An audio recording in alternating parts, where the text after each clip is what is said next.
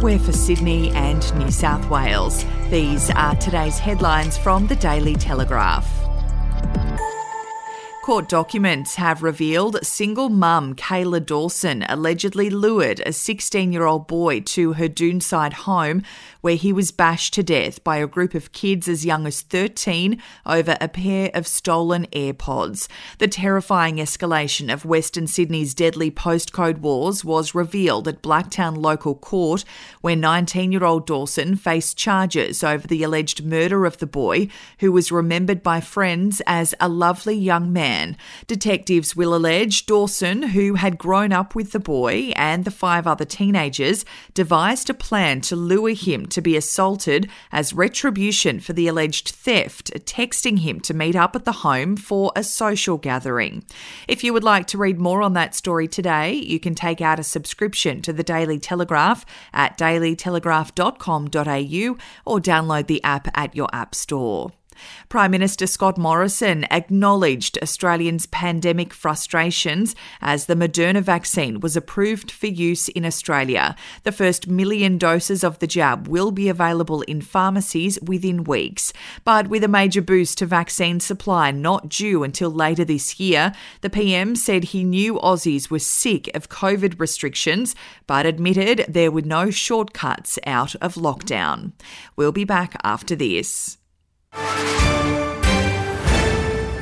News doesn't have to be boring. The Brits have given Prince Harry a new nickname after yet another tell all interview. Oh, God, is it the Ginger Whinger? Let the team at news.com.au get you up to speed each day with their podcast, From the Newsroom. a couple were busted joining the Mile High Club. Well, I guess they can't fly Virgin anymore. Politics, sport, red carpets, royals. Get all the goss in just a few minutes. Follow From the Newsroom wherever you get your podcast from. Australian farmers are willing to go to the United Nations to fight a global environmentalist who claims people should eat no more than 14 grams of red meat per day, the equivalent of just three blueberries. The National Farmers Federation will push for Australia to refute the half truths and naive recommendations at the UN Food Systems Summit in New York next month. The summit will hear from scientists, including Norwegian environmental advocate and founder of the EAT Foundation, Gunhild Stordalen, who angered Australian farmers because her organisation made the 14 grand recommendation in a report presented to the summit. And in sport, George Burgess had to learn how to walk again in a bid to resurrect his career, and now he's ready to run out for a rugby league comeback against his former club South Sydney and twin brother Tom in the Charity Shield. Burgess revealed his mental health battles as he weighed up walking away from the game because of his badly damaged hip. At just 29 years old, Burgess decided to give it one last crack and on Monday signed a two year deal with St George Illawarra.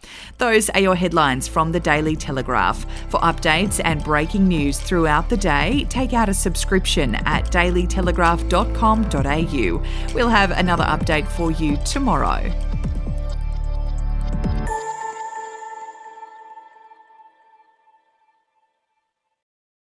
Australian history is full of colourful but forgotten characters, from alleyway gangsters to Cold War spies and eccentric entrepreneurs. There are hundreds of incredible stories of adventurous Aussies that never make it into our history books. Each week, I talk to some of the country's greatest history authors, sleuths, and yarn spinners to uncover the untold stories of some of our most interesting and offbeat ancestors. The show, in black and white, can be found wherever you get your podcasts.